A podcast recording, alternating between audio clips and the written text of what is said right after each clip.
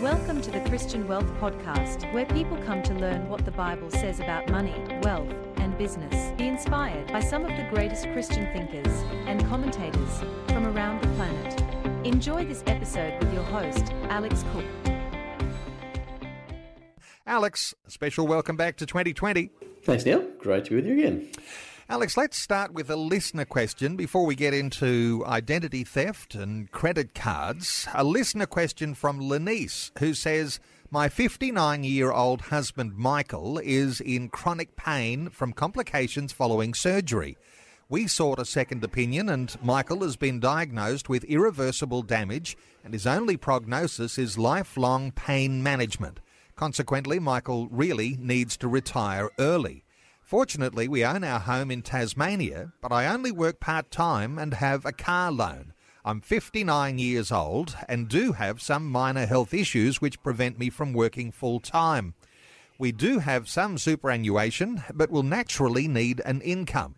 Michael's medical expenses are ongoing. We're prayerfully seeking wisdom and sound financial advice as to and as we do need an income. Uh, what would you suggest? Alex, what are your thoughts for Lenice? Mm. Yes, look, this is a great question um, and a tough one to some degree because obviously there's a bit of detail that sits behind this. Um, but a couple of things and just initial thoughts. Now, I'm gathering that Michael's still working, but he just needs to retire early because of the um, the, uh, the, the pain. Um, but a couple of things I, w- I would suggest. The first thing is to talk to uh, Centrelink and to see if you qualify for any disability support benefits.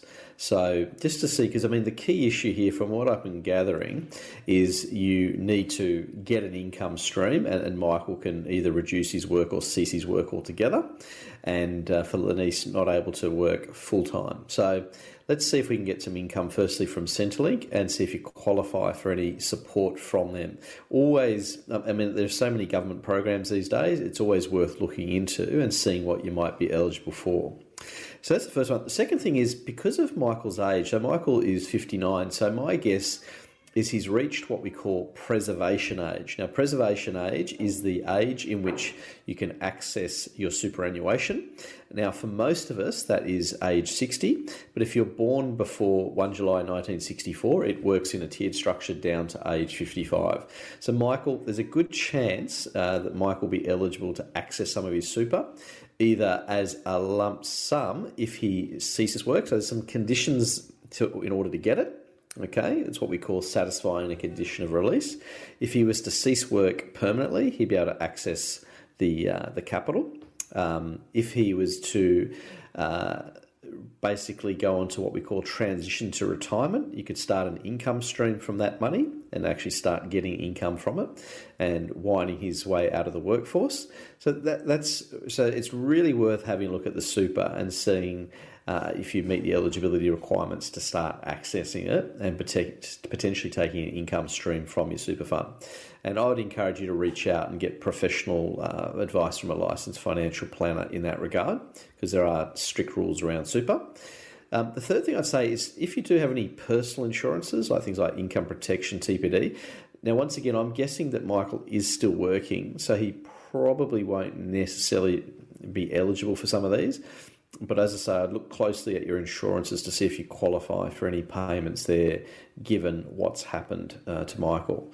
Um, and the last thing is just consider different ways you can boost your income. Um, you know, we live in this amazing world now of technology where people can work from home much more easily. There may be things he can do uh, to work from home to reduce his hours and do work where you don't actually have to leave the house. There's things like market research. There's all sorts of different things you can do that are phone based that you can do from your home.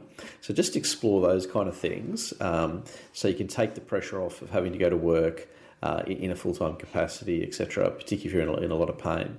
Um, so there's a couple of just initial thoughts. Um, uh, about this particular situation.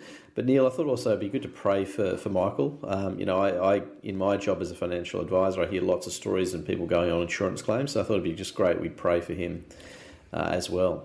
I think that would be good. And uh, so, Alex, would you like to lead us in a prayer for Michael? Absolutely, Lord. We we lift up Michael to you, Lord.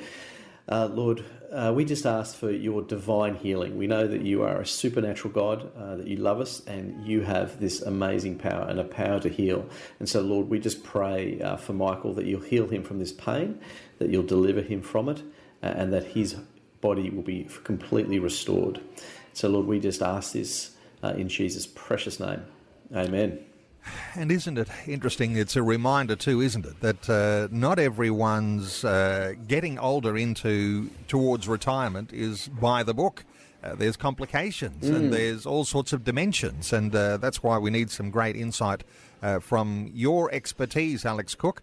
Hey, we want to give some attention today too to another issue, and that one around identity theft and uh, mm. focus even on our credit cards and some vulnerabilities there. How big a problem is identity theft? Have you been doing some research on this, Alex? I have. Look, it's something that's really exploded. Obviously, we've had the internet now for, what, over 20 years, um, but it's really exploded in the last few years. Um, it's estimated that something like over $400 billion is now lost every year in cybercrime. And in Australia, they estimate about 1.6 billion is stolen from people uh, through identity theft and through these uh, cyber crimes that are taking place, uh, particularly online credit. So, you know, online credit card transactions, things like that, is something like $900 million worth. So it's a, it's a massive issue. Um, you know, it used to be old school where people would steal mail from letterboxes to try and get people's identity. Now it's, uh, you know, through people's emails, you know, people clicking on links that they shouldn't click on. Um, the other big one is, you know, where a major website gets hacked and then people's uh, data, particularly their name and e- um, passwords, get found out. And then all of a sudden you start getting, you know, bombarded with emails asking for money and so forth. So, um, it's a, it is a really big issue. And the one message I, I really want to leave with listeners here is don't think that it won't happen to you. You know, the, the classic mistake when people think about um, some life events, you know, sickness and all these sort of things that we we often talk about, is that the thought that it'll never happen to me. Um, you know, identity theft is a huge issue, and it can have a massive stress in your life if all of a sudden, you know, people are taking out loans in your name, etc. Um, and there are risks. Uh, banks won't always compensate depending on how these things took place.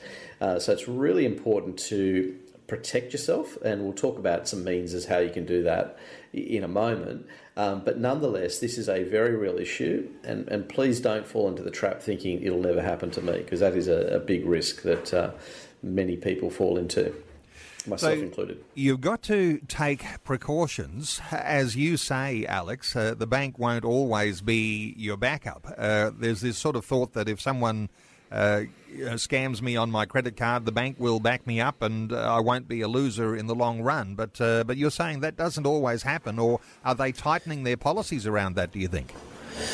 Uh, look, credit cards tend to be okay. Debit cards are much more problematic. Um, but the problem is it's not always guaranteed, and, and there could be issues around you know how quickly do you tell the bank when you identify it and so forth. So it's it's something needs to be to be watched, um, and you need to, to monitor it. Make sure you check your statements regularly. Um, you know, look for things that look don't that look unusual, and, and, ask questions. A lot of people just you know receive their credit card statements and they never actually check them at all. They just pay the bill. Um, I would encourage people to just be a little bit more diligent. Um, and in fact, the, the, step that I, this is what I personally do. Um, I would encourage people to take up what's called a, a credit alert system. Uh, and companies like Equifax, and there's a few other big credit uh, agencies in Australia. And these are the people that do credit scoring, which we can talk about in a moment. But what these agencies do is they send you an email if someone takes out credit in your name. So if you go and apply for a credit card, you, you get sent an alert and obviously you'll know straight away if it's you or if it's somebody else. Uh, it's a very low cost type service, uh, and I, as I say, I personally use this because if someone, I want to find out immediately if someone's taken out a credit card or a loan in my name. So very worth uh, having these things, and, and, you know you can just Google these, um, you know, you know credit credit alerts. Um, and a great way to protect yourself from people stealing your ID and taking out debt in your name.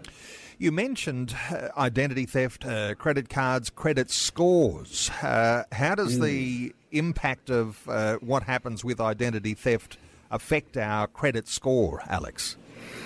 Mm, potentially significantly. So, just so people understand, we all have a credit score that gets assigned to us, um, and it's one of the factors that banks use, particularly when you're applying for a home loan, or um, banks also, or even phone companies like Vodafone and Optus. If you're taking out a you know a monthly mobile plan, they'll do a credit check on you to see that you're um, you know you're going to pay your bills, uh, and it's a score usually between zero and a thousand.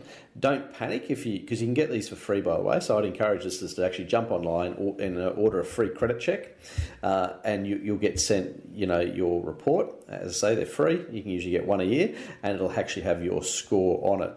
Now don't be panicked if your score isn't as high as long as you're credit worthy and you don't have default. So, the, what banks are trying to use here is they want to look at your financial history. They want to see what credit you already have. So, you know, you have a car loan, how many credit cards do you have, what's your credit limits. They want to see all of that.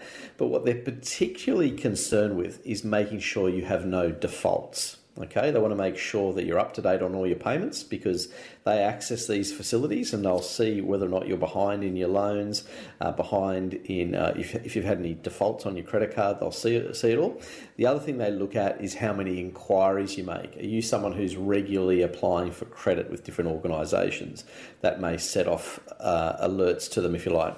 So anyone listening to this and you're thinking to yourself, you know, I want to take out a home loan in the next, you know, couple of years, you want to make sure that your credit score is, is solid, that you don't have too many credit inquiries, and that you're fully up to date with your um, credit facilities. You want to make sure you've got no defaults. Um, and good reason why you can you know access and access it for free is you have a chance to fix it.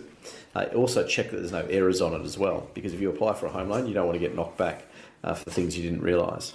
So you mentioned some big credit bureaus, uh, Experian, mm. Equifax, and Illion.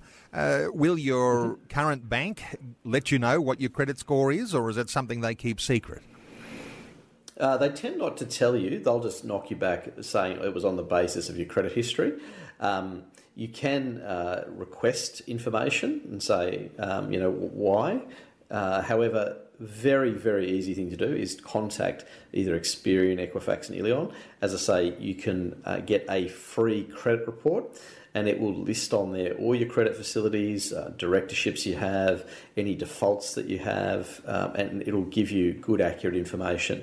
Uh, and then you can get it fixed up. You know, if you know you're behind on something, you can get it fixed up and get your credit uh, score back into order. That may take a bit of time, but the good news is you can get access to this information and get it fixed up quick smart. So, Alex, what can we do to reduce the risks around identity theft and especially around our credit cards? Yeah, look, this is critical important. And as I said earlier, do not think this won't happen to you because it does happen a lot. Um, the first one I love and the one I do is I use a credit alert system. So if you take out, uh, if someone takes out a credit card in your name uh, using your personal details and date of birth, you'll be sent an alert and then you can ring that organisation and say, hey, that's not me. So that's the first thing. And that way you can solve a problem before it becomes a very big problem. The second one, and this is where people get really lazy, and I know I've been guilty of this, um, is when it comes to using websites. Uh, and these days, most of us, you know, use multiple websites, and we've got passwords for different things. Make sure you use different passwords for every site. Uh, and I recommend you use a password manager. The one I use is one called LastPass, so that way I don't have to remember all my passwords. It enters it in automatically for you, um, and that way uh, you don't you're not using the same uh, password on every site. Because what hackers do is they'll break into a really well-known website you know all these big companies get hacked occasionally and then uh, you know they'll access 7 million people's data and they'll have your email and then your uh, password. And what they do is they then send out what they call phishing emails saying hey if you don't do xyz and give us you know $500 of bitcoin then we're going to start releasing videos of you and also you know they, they say all these nasty things these things happen all the time. So, different passwords for every site is critical. The second thing to that, and many people, listeners will have this, is what we call two factor authentication. It's where you get a, an authenticator app on your phone. And uh, when you're accessing websites, not only do you enter in a password, but you enter in a code as well that gets sent to a, uh, an app on your phone. And that way, uh, there's pretty much no way anyone can um, get into a website without your information unless they've got your mobile phone as well. So, that's a great one. Antivirus software, obviously critical on all your computers, making sure you've got things that are checking out for, you know, phishing software and ransomware, all these kind of things. Um, really important. Uh, and of course, just when you get your statements, check them. You know, a lot of people, as I say, they get their credit card bill or bank statement and they don't check it properly. They they just assume it's correct uh, and uh, they, they pay the bill. So make sure you check it to see if there's anything on there that you don't recognise. Uh, really important. And the last one is, you know, if you you know you got things in the mail, if you get any personal documents that you want to dispose of, make sure you shred them. Don't you know? Don't go putting things out in your letter, in, out in your garbage bin uh, that uh, that have personal information on it that can identify you. So there's lots of little things you can do. Um, as I say, the trap is to become sort of lazy and ambivalent to it and think it won't happen to you. Because as I say, this is in, ha- happening to a lot of people, and it's very easy to reduce your risk significantly by taking just some simple, low cost. Um, precautions. Alex, come back to those credit cards uh, for a moment. Uh, they can be a problem, as you've said, as they impact our credit score and our ability to get a home loan. Uh, what are some of the issues mm. around, uh, you know, treating our credit cards appropriately and making sure we uh, meet all our obligations here? Mm.